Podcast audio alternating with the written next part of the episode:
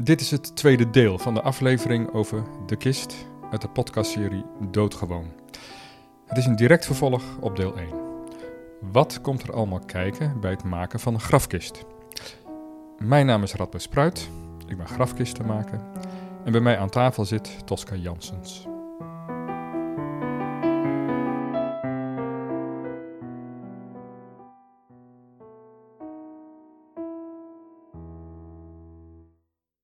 Bevestigingsmaterialen. Ik gebruik zelf altijd voor houtverbindingen, of altijd, eh, vaak gewoon lamello's. En eh, meubelmakers weten wel wat dat zijn. Dat zijn eigenlijk een soort kleine stukjes hout die je invreest in verbindingen en dat verlijm je en dan heb je een hele sterke verbinding. Maar je mag dus houtlijm gebruiken, de witte houtlijm. eh, schroeven mag ook. Een kist hoeft geen grepen te hebben bijvoorbeeld. Hè. Dat mag. Het is handig als een kist een greep heeft, want dan kan die makkelijk tillen. Ik maak ook kisten zonder greep, maar die zijn soms namelijk heel erg mooi. Ja. Dat je een hele strakke vorm hebt. Het is voor het dragen een beetje onhandig. Maar ja, nou. Hè? Eh, je loopt toch niet dagen mee te slepen. En eh, nou, nu kan je horen dat ik in een werkplaats zit, maar dat zijn de buren. Dus eh, schroeven mag. ja, en die grepen die zijn, die zijn altijd van metaal of zijn die ook van hout? Nee, heel goed. Ja, nou, al mijn grepen zijn van hout. Ik van hout kan je gewoon grepen maken. Ja. En het voordeel is dat ze dan ook gewoon begraven kunnen worden en gecremeerd kunnen worden. Ga je stalen grepen eh, gebruiken of van een ander materiaal? Nou, een begraafplaats zou je nog even kunnen overleggen. En die laten die stalen grepen wel gewoon zitten. Bij een crematorium moeten ze weer eraf kunnen. Dus dan moet je ze zo bevestigen dat je ze weer eraf kan schroeven, bijvoorbeeld. Maar die schroeven die in de kist zitten, die mogen gewoon blijven zitten. Dat zijn zulke Ja. kleine dingetjes. Ja, nee, kleine dingetjes. Dat, eh, dat blijft, ja, schroeven blijven ook, ook wel zitten bij. eh, die zie je nog. eh, dus als de botten blijven liggen en als iemand zeg maar kunstheup heeft, dat zie je ook. Ja, ook liggen. liggen. Maar schroeven, afhankelijk van hoe dik ze waren hoor, die zie je ook nog. Die worden altijd met de magneet eruit gehaald, zodat je de, dat de Oh, as ja. die je krijgt. Als dit soms nog wel, ik heb eens meegemaakt van een familielid, waar de as ging ik overgieten en toen zat er opeens een schroef tussen. Ja, want hoe maak je die, ehm, die handgrepen eraan? Doe je dat ook met schroeven? Ja. Oké, dus dat kan je niet plakken. Dat zou te... je lijmt ze erop. Maar ik heb aan de binnenkant van de kist mijn schroef erin gedraaid. En ze zijn bij mij helemaal van hout, zodat de, eh, dat hij ook heel goed strak eh, tegen de kist aan wordt getrokken. En dan doe ik er nog wat houtlijm tussen. Sommige kistenfabrieken hebben wel eens bouten die ze daarvoor gebruiken, met moertjes in de grepen. Dus dat is verschillend. Maar eh, ik vind zelf, kijk, het is, het is natuurlijk wel, eh, die greep is wel belangrijk. Net zoals de bodem ook belangrijk is. Mijn grote angst was bij mijn kisten van, oh jee, straks dondert die bodem Ja. eruit. Of die grepen breken af. En dat is echt een angst als je een kist hebt gemaakt. Dat heb ik nu inmiddels natuurlijk niet meer. Wat ik deed in, met mijn eerste kist, ik had echt een testpersoon. Dus een vriend van mij, die was toen tegen de 100 kilo. En bij elke kist die ik maakte, kwam hij in de kist liggen. Ik ging echt aan die grepen sjorren. En, en echt zo van dat dat goed zat. Ja. En, eh, Het dus is wat ik- nooit gebeurd dat er iets afbrak of dat bij mij niet. viel? Bij mij niet, maar dat gebeurt natuurlijk wel. Ja. Het gebeurt wel eens een greep af. Ja, zelden hebben dat. eh, ja, als je een hele slechte kist hebt, slecht gemaakt. Daarvoor zeg ik altijd tegen mensen die zelf een kist gaan maken: van test hem even uit. Soms is het ook hilarisch om te doen hoor. Maar ga echt, laat iemand erin liggen. Ga met, met elkaar dragen. Goed aan die. eh, want wat je anders krijgt. Is dat je gewoon tijdens je uitvaart zit je deels ook naar je kist te kijken. Oh jee, als alles maar goed gaat. Als, als Ja, alles daar maar wil goed je gaat. niet mee bezig zijn. Daar, daar moet je niet mee bezig zijn. Test hem uit. Ik doe het nog steeds als ik iets heel speciaals ga maken. En als ik me even twijfel, eh, hè, bij, ik maak een, nieuw soort greep. Ik test hem uit. En wat ik met een greep doe, is dat ik hem, ik ga hem aan de muur vastschroeven. En ik ga hem met mijn hele gewicht Ja. ga ik er aanhangen. Maar dus, ik zou, zou dat uittesten. Nog even over de deksel. Kist hoeft geen deksel, had ik al gezegd. Een deksel, een deksel hoeft ook niet op slot. Een kist hoeft niet op slot. De standaard fabriekkist zie je altijd van die bollen met van die eh, schroeven eraan. Dan draai je hem als een, eh, je schroeft hem als het ware dicht. Maar dat hoeft niet. Een deksel mag er los op liggen. Of geen deksel. Hè. Dat is helemaal geen punt. Als je op internet gaat lezen over, eh, over eh, het zelf maken van een kist, dan lees je heel vaak: oh, er moet papier, een eh, spe- speciaal absorberend papier in de kist liggen. Ik word namelijk dan altijd gebeld uit van ondernemers: oh, heb jij dat papier? Nou, dat papier wordt gebruikt door fabriekskisten. En daar komt, die zijn van spaanplaat. Wat gebeurt er bij als een lichaam in een kist ligt? Wat we meestal doen is dat we het lichaam koelen. En de koeling, dat kan allemaal op verschillende manieren, maar meestal gebruiken we dat, is een hele koude plaat. Die wordt, wordt wel 25 graden onder nul. Die plaatsen we onder de kist. Dan is die vlakke bodem ook weer heel erg handig dat je een vlakke bodem hebt. En die kou trekt door de bodem heen, waardoor het lichaam heel koud wordt. En het lichaam wordt zo koud dat het bevriest gewoon. Er ontstaat dus ook allemaal condens in, in die kist. Er ontstaat daar vocht. Hè? Dus het is niet, niet zo dat, dat een lichaam leeg loopt of zo. Hè? Dat, dat, dat, is het ding niet. Er is condens. En als je spaanplaat hebt, dat wordt nat. En dat wordt minder sterk gewoon. Dat gaat eigenlijk gewoon, gewoon kapot. En omdat, uh, dan zijn ze toch een beetje bang dat die bodem het niet redt. Dus als je daar dat uh, absorberende papier in legt, kan dat vocht op, opnemen. Ik heb dat nog nooit gebruikt bij mijn kist. Als je geen spaarplaat gebruikt, hoeft dat absoluut gewoon niet. Heb je dan ook minder last van die condens, omdat dat hout nee. beter is? Nee, dat heb je wel. Oh, nee, dat heb je- Kijk, en dat is, dat is natuurlijk wel zo. Elk lichaam is anders. En als iemand overleden is, dan ja, een mens gaat ontbinden. Dat is ook de bedoeling. Een eh, lichaam kan ook. Kijk, eh, als iemand overleden is, eh, de vloeistoffen in het lichaam, zeg maar bloed ook, dat gaat zakken. Zakt naar beneden. Maar ook, je ziet soms bij overledene mensen dat, dat, dat er eh, hele dikke blazen ontstaan. Als je dat doorprikt, dan komt er gewoon vloeistof uit. Het is gewoon lichaamsvocht dat in het lichaam gewoon naar beneden zakt. Dus het is wel zo dat een lichaam kan vochtig worden. Dus het is meestal condens, kan ook iets van het lichaam zijn. Maar als je gewoon een eh, normaal hout plaatmateriaal gebruikt en, eh, en goed werk levert, dat, eh, dat, dat je geen kieren in de, in kist hebt, dan is het helemaal geen punt. Als je twijfelt, eh, ik doe sociale uitvaarten ook, en dan gebruik ik de allergoedkoopste kist. Gebruik ik mijn kisten niet, want die zijn gewoon te duur voor me- mensen die heel weinig geld hebben. En dan gebruik ik fabriekskisten. En soms is dat een kist en, eh, en dan heb ik een persoon die, waarvan ik denk van, oh, ik weet niet of dit goed gaat. En dan leg ik op de bodem een bodybag. Hè, een Nederlands woord is lijkzak, maar ik vind het zo'n naar woord.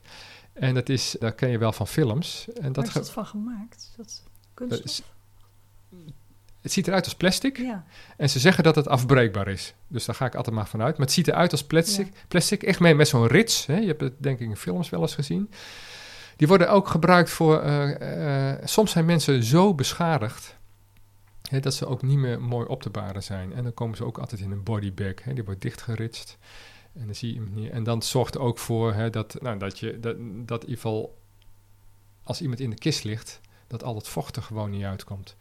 Dus als je twijfelt, en ik heb dat zelf ook wel eens, dat ik toch twijfel, dan, en ik heb gewoon zo'n bodybag, maar daar kan je via de uitvaartondernemer van krijgen, dan zou je ook in de bodem van de kist kunnen leggen, dat iemand daarop ligt, of eventueel leg je daar nog een doekje over, of een, mo- een mooi, doek dat je niet, ziet, dat als het lichaam veel harder achteruit gaat dan je dacht, en je denkt van, oh jee, hè, gaat het wel goed met die kist van mij, dan kan je daarna die bodybag een beetje omhoog trekken, en dan kan je, dan kan je iemand gewoon een beetje in, in die bodybag doen. Begrijp je dat? ja, begrijp het. Ja. Ja. Klinkt als een goede tip. En dan word ik vaak gevraagd door mensen van, eh, wat voor bekleding moet ik gebruiken?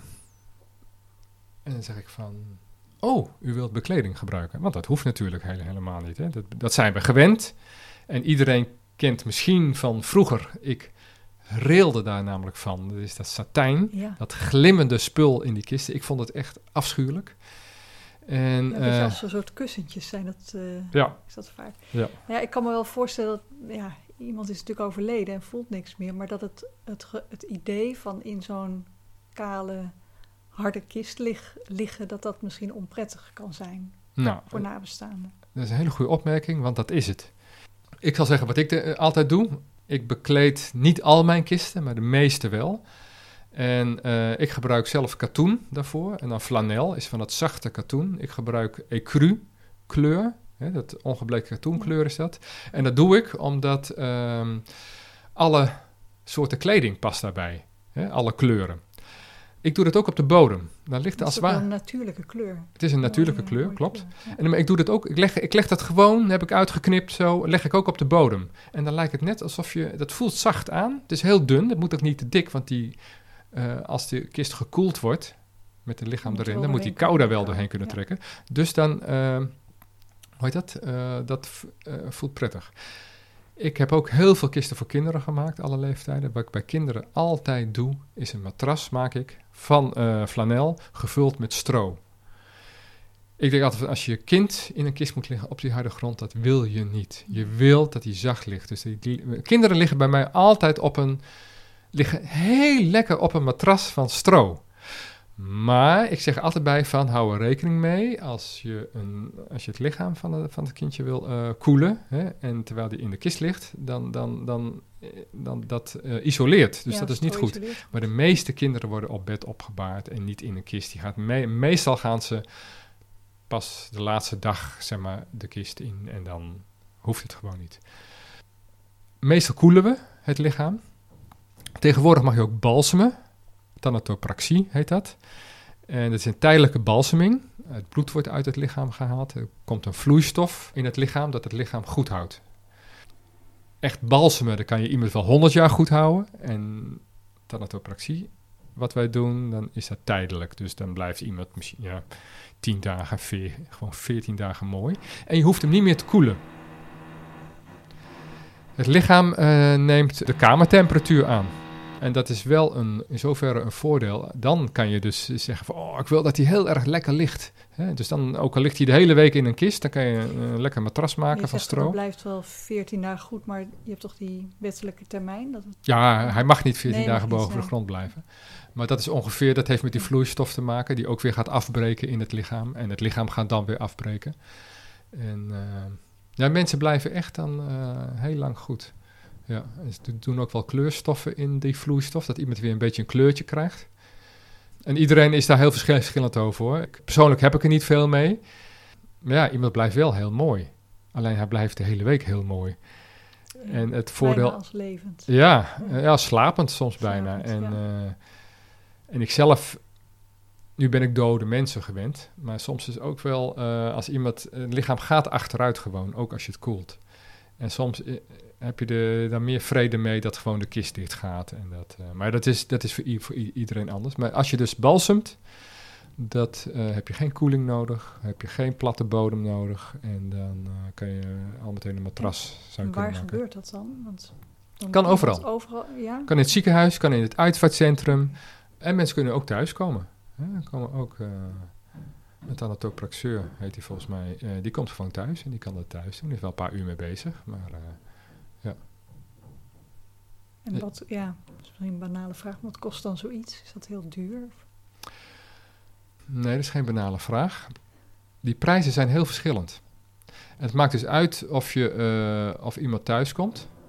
En ik denk, uh, ik kreeg laatst wel een prijslijst van een ziekenhuis waar ik wel eens kom. Die deden dat volgens mij, nu doe ik even uit mijn hoofd, was het nu ongeveer 300 euro. Maar dat, dat zijn wel, meestal is het zo rond de 500 euro. Ja. Ja. Dus alleen dat uh, balsem, hè? Ja, precies. Ja. ja. Nog even de bekleding. Bekleding, ik heb al eerder iets nog over gezegd. Het moet natuurlijke materialen zijn. Kijk, als er een deksel op zit, is het niet erg als het heel dun is en snel in brand uh, uh, zou gaan. Het moet ook uh, branden natuurlijk. Maar het moeten dus natuurlijke materialen zijn. katoen is daar een hele goede voor. Maar geen kunststof. Geen polyester officieel. Dat geldt eigenlijk dus ook voor de kleding van iemand. Eigenlijk moet je daar, uh, zeker bij begraven, daar een beetje rekening mee houden. Tegenwoordig heb je ook natuurbegraafplaatsen. Die hebben strengere normen. Ook voor de kist. Nou, ze hebben het daar vaak over de kist dan over de kleding van de overledene. Maar de uitvaartondernemer moet dat eigenlijk wel benoemen. En de kist... Kijk, je kan een kist ook nog gaan versieren. Je kan hem gaan schilderen. Kijk, en dan komt al die verf komt wel in de grond. Ja. Ik lak mijn kisten nooit. Ik verf ze niet. En uh, dus als je zeker als je naar een natuurbegraafplaats gaat, moet je dat gewoon niet doen. Een gewone begraafplaats vindt dat niet erg. En uh, als je verf gebruikt, zou ik gewoon acrylverf uh, gebruiken op waterbasis. Als je twijfelt bij de natuurbegraafplaats, bij sommigen kan dat wel, ook acrylverf, dan moet je weer gewoon wederom even begraafplaatsen bellen. Oh, we willen met z'n allen ook nog de kist gaan beschilderen. Kunnen we die verf gebruiken? En meestal is dat wel goed. Voor de bekleding gebruik ik zelf altijd katoen.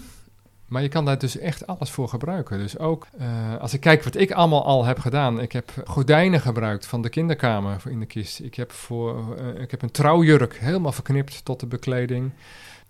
Ik maak ook kisten voor mensen zeggen van, nou, ga, ga de bekleding zelf maar uitzoeken. Gewoon op de lapjesmarkt. Breng het maar, stuur het maar, ik maak het er wel in. Dus dan kan je, dan kan je gewoon heel erg vrij Als het maar zijn. natuurlijke materialen Als het maar natuurlijke ma- materialen zijn die gewoon vergaan. Dus ja, bijna altijd is dat katoen of linnen of eh, maar in ieder geval geen kunststoffen, zijde. Ja, maar geen, eh hoe heet dat? eh, en spullen meegeven dus ook in de kist. Dat is eigenlijk heel logisch. Maar dat is begraafplaatsen die graven ruimen, die komen echt... Zeker toen er nog niet zo over gesproken werd, die komen mobiele telefoons tegen, die komen laptops tegen en niet aan de lopende band hoor, maar dat gebeurt wel. Dus denk na wat je meegeeft in een kist. En mensen doen heel vaak tekeningen en zo, of wat spulletjes. Maar ik bedoel, het gaat die grond in. En zeker bij de oven, bijvoorbeeld een pacemaker, die moet uit, van een, eh, uit, uit het lichaam gehaald worden. Dat is ook heel makkelijk. Maar dat, dat moet wel. En dat geldt, je kan ook geen mobiele telefoon meegeven eh, in, in een kist. Ook al is die nog zo belangrijk voor die persoon mee, eh, geworden. Dat, dat soort dingen kunnen gewoon niet in, in een kist. Nee. Ik wil heel kort nog iets zeggen over kisten en duurzaamheid. Eh daar is tegenwoordig heel veel om, om te doen. Eh, nou, overal en terecht natuurlijk. Maar ehm, ook in de uitvaartwereld. En we focussen ons altijd ontzettend op die kist. En we doen bijna net alsof dat het probleem is, de kist. En die moet zo duurzaam mogelijk zijn. Nou, de meeste kisten zijn van hout. En ook wel, eh, en, eh, bij houten kisten hebben we ook altijd een beetje lijm. De een iets meer dan de ander, spaarplaat iets meer. Maar dat is echt gewoon hout. En het is een fantastisch product. En ehm, de kisten die hier gebruikt worden, dat zijn... eh, in ieder geval het hout komt allemaal uit Europa. Die zijn, dat zijn echt eh, beheerde bossen. Daar is heel veel van en dat is helemaal geen punt. Je hebt kartonnen kisten ook en dat mag ook. Eh, gelukkig ook, hè, vind ik. Maar denk, denk niet dat een karton dan veel duurzamer is. Want bijvoorbeeld als hij gecre- gecremeerd moet worden... ja, dat, dat is zo weg, dat karton. En, en, eh, dus je moet dan weer meer gas toevoegen in een crematorium. Dat maakt hem eh, weer minder duurzaam. Maar het duurzaamheidsprobleem bij een uitvaart ligt hem vooral gewoon in het vervoer. Hè. Er komen misschien wel een paar honderd man op die uitvaart, gaan allemaal met de auto. Je hebt als een duurzame uitvaart als je met z'n allen op de fiets gaat. Hè. Het is heel goed om eh, er rekening mee te houden met materialen die je gebruikt, producten die, die je neemt. Maar eh, sla alsjeblieft niet door daarin. En, en de verhalen die ik soms lees over. ehm, eh, hoe dat? op internet, dan, gaan ze, dan zijn manden weer duurzamer dan kisten. Maar ja, die manden komen helemaal uit Azië. Hè? Die hebben nogal een route afgelegd. In heel veel manden ligt gewoon een houten bodem. Dus het is eh, peren met appels vergelijken. En eh, gebruik je gezond verstand. En, ehm, Je zegt eigenlijk een gewone houten kist is, is vrij duurzaam. is gewoon, duur, gewoon is gewoon uit de duurzaam. omgeving. uit, Absoluut, eh, ja, absoluut. heeft Ja. niet ver gereisd. Je wou nog iets over prijzen weten?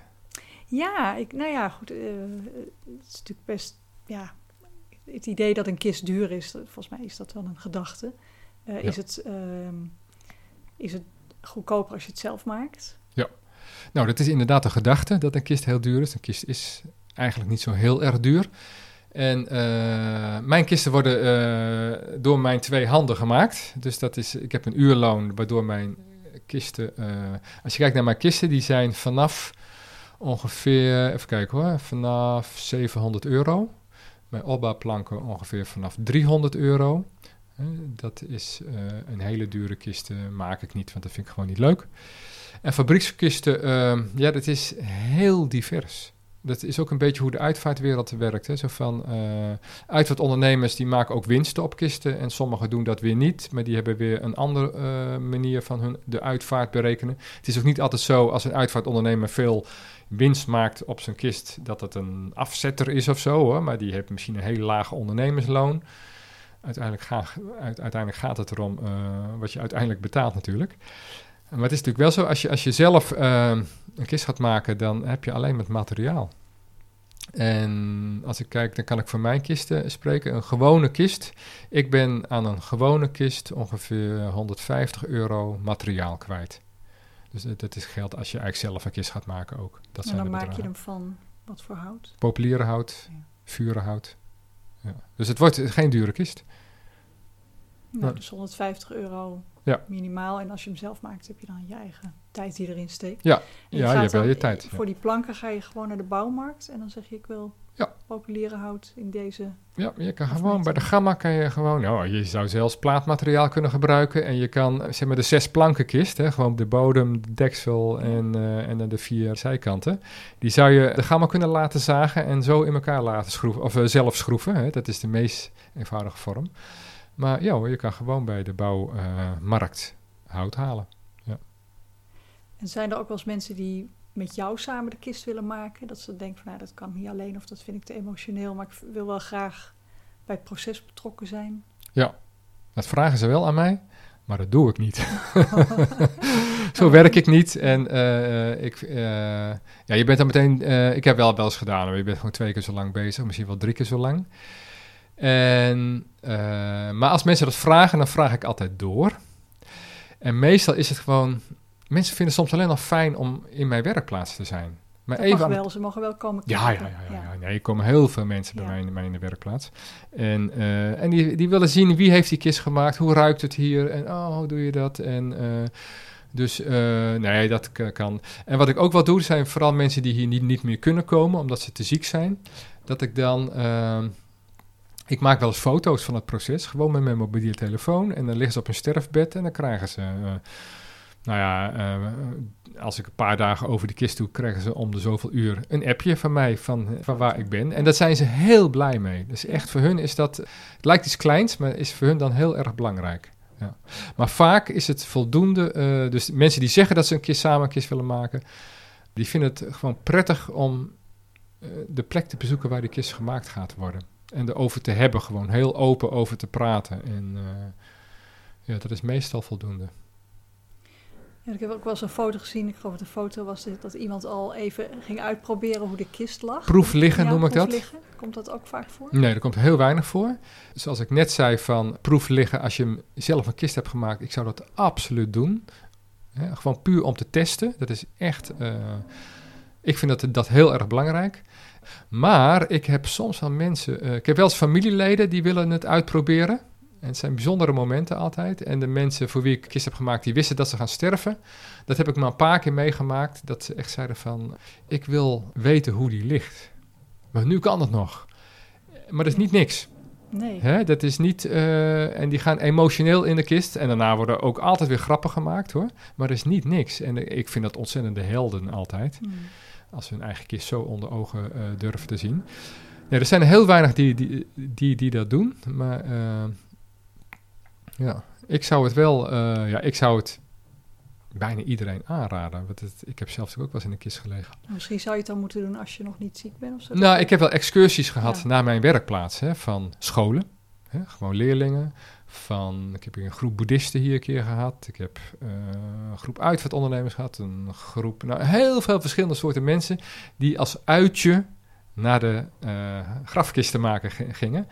En dat wisten ze dan nog niet. Maar dan, ik vertel dan eh, gewoon heel veel over de uitvaartwereld... over kisten, over ervaringen die ik heb gehad... En, en ik eindig dan altijd van, dit is je kans. Als je wil. Kan je nu een keer in een kist liggen? En nou, wordt er natuurlijk een beetje lacherig over gedaan. Dan zeg ik van, ho, maar dit is iets heel serieus. Dus we houden onze mond. Iedereen die in de kist wil liggen, mag in de kist liggen. Als je ligt, doe ik de deksel erop als je dat wil. Als je dat echt niet wil, doe ik het niet. Wij zijn stil. En je klopt tegen de binnenkant van de deksel aan als je er weer uit wil. Nou, en dat is altijd een heel groot succes. En mensen komen allemaal eruit zo van... Wow, dit was apart. Ja. Sommigen komen er heel emotioneel uit. Hè, dan, dan speelt er een verhaal natuurlijk. Maar iedereen vindt dat heel erg bijzonder. Dus ik had bijna alleen maar aanraden om dat gewoon een keer te doen. Dat is een hele aparte ervaring. Ja. Maar, en iedereen is welkom bij mij. Iedereen kan mij bellen of mailen om eens langs te komen om in een kist te liggen, als je dat zou willen. En dan heb ik nog een vraag van wat, wat, wat brengt het jou? Nou, je vertelde van hoe je begonnen was met het maken van die kist, naar aanleiding van de dood van je moeder. Maar ehm, ik kan me ook voorstellen, je, je hebt heel veel te maken met verdriet, met, met, met de dood, Ja. mensen die, die verdrietig zijn. Eh, ehm, dat lijkt me best af en toe zwaar. Wat, wat brengt het jou om dit werk te doen? Ja, dat is natuurlijk een. eh, die vraag kan ik op verschillende manieren uh, antwoorden. Dus oppervlakkig is het van... Uh, nou, dit is eigenlijk niet oppervlakkig, maar dat is wel iets heel belangrijks. Ik vind het heel erg leuk om iets met mijn handen te maken. Ik heb... Ik zie jouw duim. Ja, twee jaar geleden heb ik een stuk van mijn duim afgezaagd. En, uh, nou, ik was met de kist bezig en rang, opeens gewoon een stuk van mijn duim eraf. Uh, je was zo'n held om die foto's op Facebook te zetten. Ik, echt, oh, ik, ik vond echt allemaal... ik heb het ook allemaal gefilmd nog. Ik heb de operatie gefilmd. Heb je dat filmpje ook gezien? Ik weet niet of ik dat aangedurfd heb. Nee, de meeste mensen durfden dat niet aan. Van een op ander moment kon ik niks meer. Dus ik dacht, hé, hey, dit is interessant. Van wat ga ik missen in mijn dagelijkse leven? zo van, het was mijn rechterhand. Echt, nou, ik ben heel erg rechts, dus dat was heel lastig. Het eerste wat ik ging missen was puur het maken. Dat mijn handen iets maken. En dat is iets wat dit, uh, bij dit beroep, ik maak kisten. Nou ja, het is zo leuk om een product te maken uit niets. Moet je zou ook een tafel kunnen maken, dat is toch... Ja, hè, dat... nee, ik kan tafel, maar heb ik wel. Ja. Voor mezelf doe ik het wel ja. eens. Nee, maar ik vind dus het maken ervan... Kijk, de oppervlakkig is dat dus. Het maken vind ik heel erg leuk. Uh, ik ga met mensen om, dat vind ik heel erg leuk. Maar het, het dieper is van, kijk, de dood is echt een thema in mijn leven. Ik ben met dat thema geboren. Kijk, het is überhaupt voor iedereen wel een thema natuurlijk. Hè? Maar de dood is iets heel groots. We maken het allemaal mee. Het heeft op iedereen impact die het meemaakt. Uh, dood van geliefden, van familieleden, noem, noem, noem maar op. Je eigen dood, uh, nou ja, dat denken, iedereen denkt er wel eens aan en we weten eigenlijk gewoon niet wat we ervan moeten vinden. Uh, maar voor mij was het echt een thema. Ik had er last van ook. Hè? Het, zat, het, zat, het zat mij dwars in mijn leven. En dat, dat is een lang verhaal. Ga ik, misschien vertel ik dat nog, nog een keer. Maar dat zit echt in mijn familie. Het is uit generaties is dat doorgegeven aan mij. Mijn moeder was heel bang voor de dood. Mijn opa, daar denk ik nog steeds, daar is het uh, thema gegroeid. Omdat zij, heeft, zijn jonge vrouw heeft hij begraven. Zijn, was hoogzwanger. Zijn dochtertje heeft hij begraven. En hij besloot om daar gewoon niet meer over te praten. Dat bleef, hè, die dood werd een thema in dat gezin. En die heeft hij doorgegeven mijn moeder, dat kwam bij mij. En voor mijn gevoel het moest eruit. Ik moest er iets mee, mee doen. En hoe ik het vorm heb gegeven is... Je door, echt aangegaan. Ik ben dat echt aangegaan. Maar ik vond alles eng aan de dood. Hè? Dus uh, die kist vond ik altijd al apart. Maar iets maken vond ik ook wel interessant. En ik vond ze niet mooi. Ik vond ze eng eruit zien. Ik heb als missionaar heb ik heel veel om kisten heen gestaan. Ik was een hulpje van een priester. En uh, dus daar heb ik heel vaak rouwdiensten ook gediend. En nou ja ik vond ze zo eng. En, ik heb gelukkig nooit gezien wat erin lag. Maar ik dacht, oh, wat erin ligt. Het moet verschrikkelijk zijn. Daar had ik hele fantasieën over. Dus ik wilde nooit doden. Mensen zien mijn, mijn andere open, mijn oma, nooit dood gezien. Hoefde gelukkig van mijn ouders ook niet als kind. Maar mijn moeder was de eerste dode. En uh, maar ook contact met een dode hebben. Inmiddels heb ik honderden dode mensen in mijn armen gehad. Ik heb was iemand in mijn eentje een trap afgedragen. Is niet gebruikelijk hoor, maar de situatie was zo. Was de enige manier om iemand beneden te krijgen. Ik heb een dood iemand omhelst, opgetild en naar beneden gedragen. Een heel klein trappetje. Ik dacht van wow, Radboud. Hè? Ja. Dit had je vroeger nooit gedacht. Dus dat dat puur lichamelijke van dat dode, dode lichaam, de ontbinding uh, van een lichaam vond ik eng. Nou, ik vind het nu helemaal niet meer eng. Ook niet dat een lichaam verandert. Ik heb een familielid een keer opgegraven um, voor een herbegrafenis. Dat was ook helemaal niet eng. was heel bijzonder om te doen. Dus uh, ik ben dat inderdaad helemaal aangegaan. Dagelijks ga ik met de dood om. Dagelijks met het verdriet natuurlijk ook om van mensen. En uh, daar leer je mee omgaan. Hè. Het is verdriet is van iemand anders. Het is niet van jou.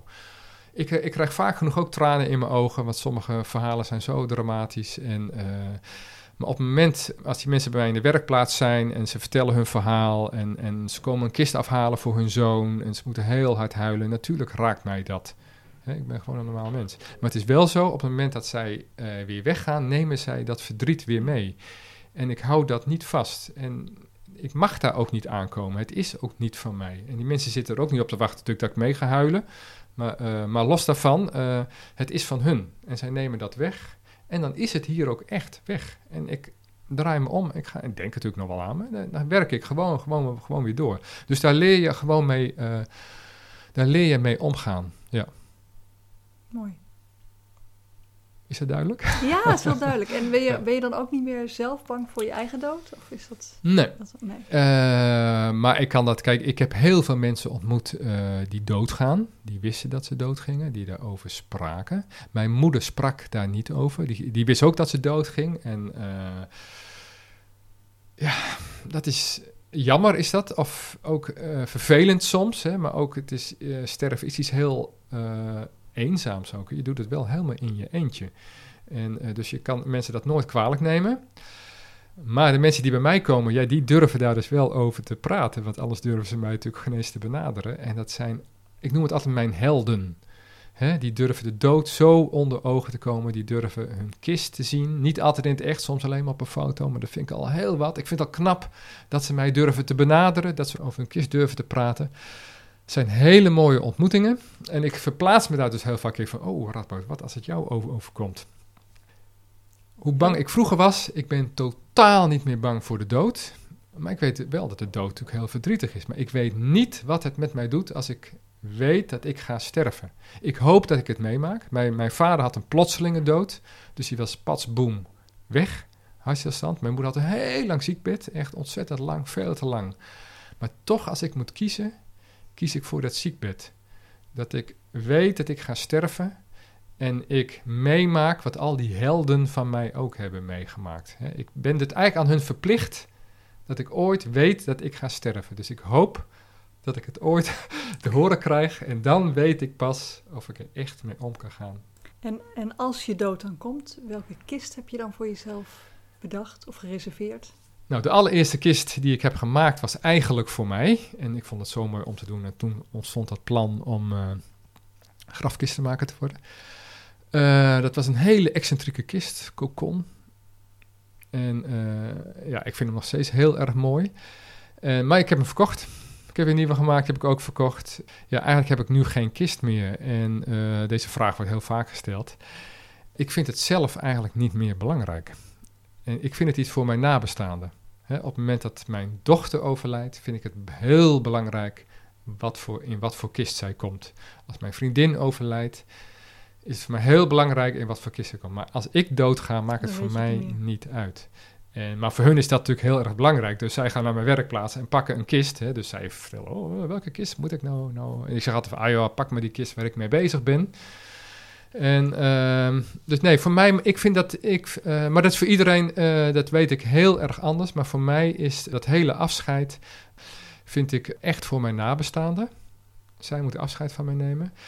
Maar als ik weet dat ik ga sterven en ik ben nog heel vitaal, dan ga ik natuurlijk wel wat maken voor mezelf. En eigenlijk uh, maar daar denk ik wel eens aan. Oh ja, wat zou ik dan gaan maken? En eigenlijk weet ik dat nog steeds niet. De ene keer is dat, één keer heette Petronella. Dat is eigenlijk mijn bestseller, zeg maar.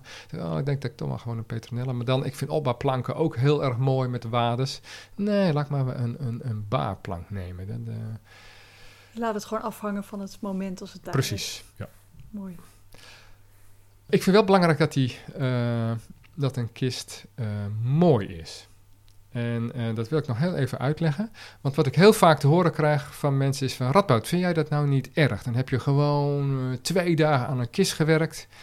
Ja, en soms wordt die maar een paar uur gebruikt. En uh, soms bezorg ik een kist een paar uur voor de uitvaart. En dan, ja, iemand gaat erin. De uitvaart duurt een uur. Nou, nog even naar de begraafplaats of naar de oven en dan wegkist. Dan denken ze dat ik begraven minder erg vind dan cremeren. Want nou ja, dan is hij er nog. Ja, we zien hem wel niet, maar hij is er nog. En dan zeg ik altijd van, uh, nou, ten eerste vind ik dat helemaal niet erg. Hè. Het maken was heel mooi om te doen. Ik ga weer een nieuwe maken, dat vind ik heel erg leuk. Zeg ik, maar, één ding moet je niet vergeten. Uh, die dagen rondom de dood, dat zijn hele belangrijke dagen. Dat is een, uh, een soort tijdloze periode, een soort vacuüm ontstaat er dat je hele leven lang meegaat. Je kan twintig jaar na dato, ik weet nog, hè, mijn moeder is heel lang geleden overleden, nog veel langer geleden. Ik kan me nog heel veel details herinneren. Bijvoorbeeld dat die kist zo lelijk was. Maar meer details wat mensen uh, zeiden. Uh, we hadden een hele rare uitvaartondernemer die zich een beetje vreemd gedroeg. Al dat soort details, die weet ik nog heel erg goed. En wie zegt ook van, ik vond die kist zo lelijk. Dus als het een hele mooie kist is, dan weet je dat ook nog zo lang Precies. En mijn theorie is: schoonheid biedt troost. Ja. En eigenlijk moet je die dagen alles mooi invullen. En dat is een heel breed begrip. Dus de kist, hè, ik vind dat je een, een baar of in ieder geval een mooi plekje moet je iemand geven. Wat prettig is om naar te kijken. Dat, die uitvaart en een uur naar een kist zitten staren is ook belangrijk. Als je naar iets moois zit te kijken.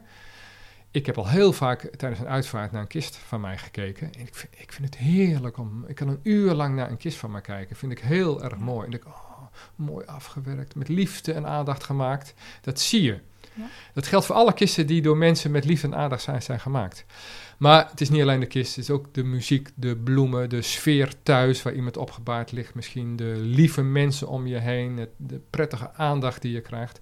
Schoonheid biedt troost. En daarom is het belangrijk dat je. Het gaat niet om dat een dure kist mooier is dan een goedkope kist.